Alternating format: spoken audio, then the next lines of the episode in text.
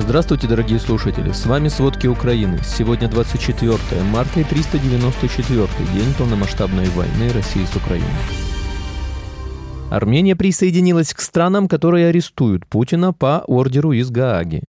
Президент Украины Владимир Зеленский прибыл с рабочим визитом на деоккупированные территории в Херсонской области.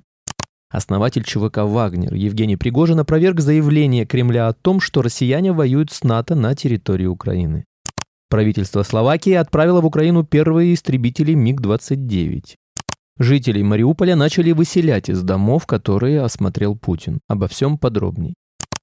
Ночью российские войска массированно обстреляли территорию Сумской области Украины, применяя различные виды вооружения. Есть погибшие и раненые среди граждан Украины. Об этом сообщила Сумская областная военная администрация. В Николаевской общине россияне нанесли авиационный удар по агрофирме, повреждены производственные помещения и сельскохозяйственная техника. Хуже всего пришлось Белополью, по населенному пункту также били из РСЗО не менее 80 взрывов и ствольной артиллерии не менее 20 взрывов. В результате обстрела Белополья погибли два человека, ранены 9 человек. Разрушено административное здание, здание школы, жилой дом, повреждены многоквартирные и частные дома, общежития. Российские силы этой ночью совершили массированную атаку на Кривой Рог дронами «Камикадзе». Как сообщил глава военной администрации города Александр Вилкул, один беспилотник был сбит. Но есть попадание пяти дронов. К счастью, обошлось без человеческих жертв. Напомним, 14 января россияне нанесли ракетные удары по Кривому Рогу. Одна из ракет попала в живой сектор, погиб человек.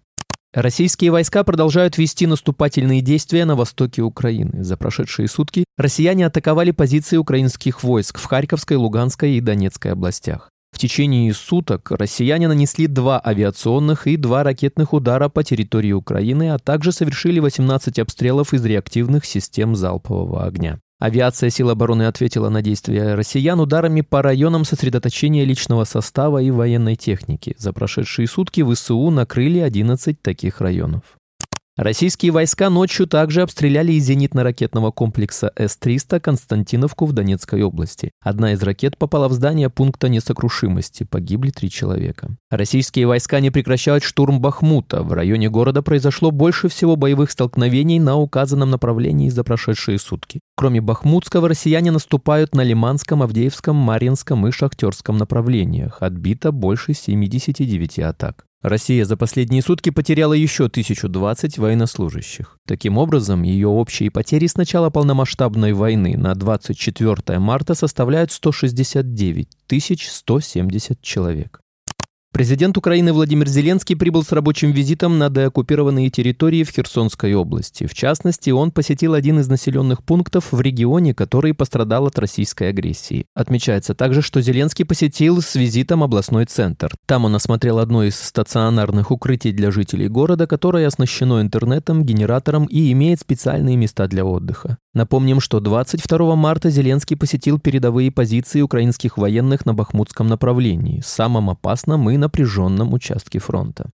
Украинский суд арестовал активы Оксаны Марченко, жены Виктора Медведчука, который является кумом Владимира Путина. Ее подозревают в финансировании российских группировок, об этом сообщает СБУ. Сумма арестованных активов составляет более 440 миллионов гривен. Решение суда касается 6,8% акций предприятия электрометаллургический завод Днепроспецсталь имени Кузьмина в Запорожье, которыми Марченко владеет через три офшорных компании. 7 февраля Марченко заочно сообщили о подозрении. По версии следствия, компании, конечным бенефициаром которых она является, финансировали Росгвардию и российское МВД.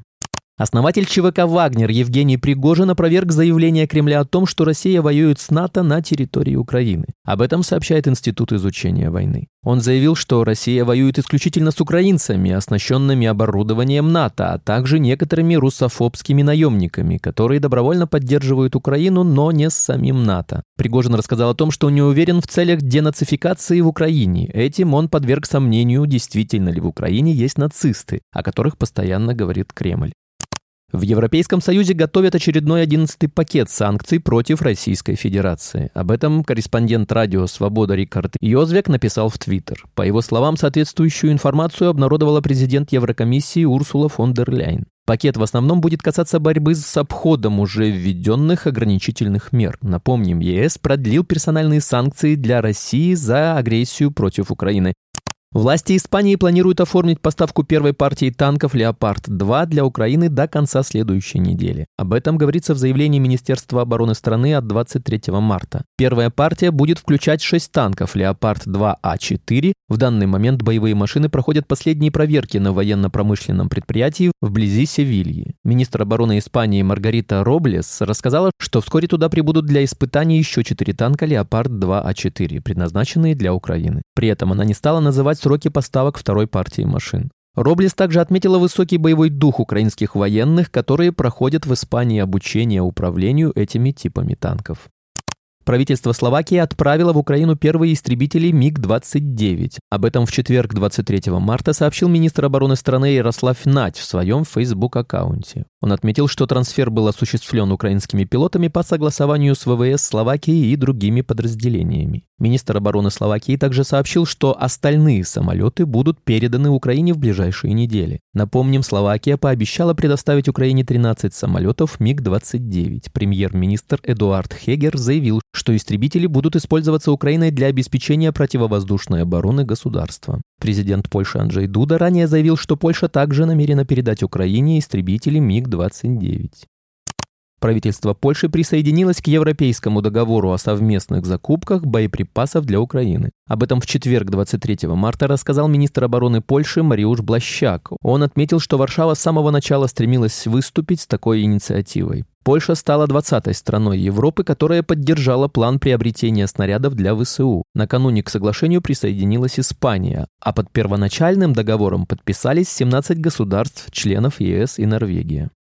В четверг, 23 марта, парламент Исландии признал голодомор геноцидом украинского народа. Решение было принято единогласно. За резолюцию проголосовали 48 депутатов, которые присутствовали в парламенте. Президент Владимир Зеленский уже отреагировал на это решение исландского парламента. Он выразил благодарность законодательному органу страны, отметив, что у таких преступлений не может быть срока давности.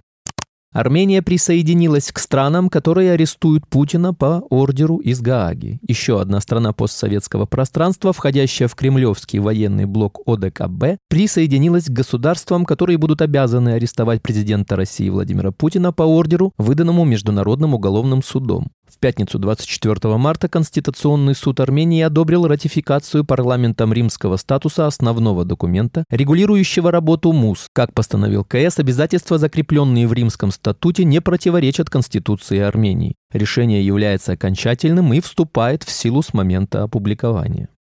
Кремль засомневался в поездке Путина на саммит БРИКС из-за угрозы ареста по ордеру из Гааги. Поездка Владимира Путина на саммит БРИКС в ЮАР, которая стала бы первым крупным международным визитом российского президента после начала войны, подвисла в воздухе. Хотя власти ЮАР официально пригласили Путина на запланированное на август мероприятие, пока его поездка не согласована, сообщил пресс-секретарь президента Дмитрий Песков. Решение пока не принималось, сказал он на брифинге в пятницу. ЮАР, как и еще более 120 стран мира, ратифицировала римский статут и таким образом признала юрисдикцию Международного уголовного в Гааге, выдавшего ордер на арест Путина из-за военных преступлений в Украине.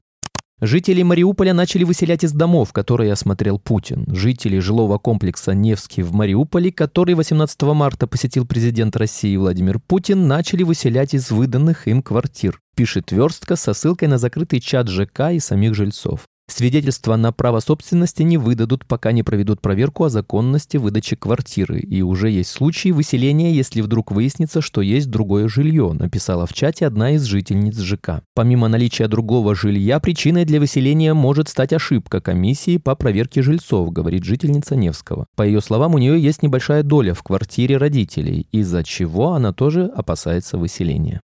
Леруа Мерлен избавится от всех своих магазинов в России. Французская сеть строительных гипермаркетов объявила о намерении продать все свои магазины в России. Об этом сообщает АФП. Сейчас в 65 городах России работает 111 строительных гипермаркетов Леруа Мерлен. Ритейлер входит в 10 крупнейших торговых компаний страны. Спасибо, это были все главные новости о войне России с Украиной к середине 24 марта. Помните, правда существует, а мы стараемся сделать ее доступной. Если вам нравится то, что мы делаем, пожалуйста, поделитесь этим подкастом с друзьями в России. Также, если вы хотели бы помочь нам делать материалы еще более качественными, пожалуйста, оставляйте фидбэк. Это очень важно для нас и для распространения правдивой информации. До встречи.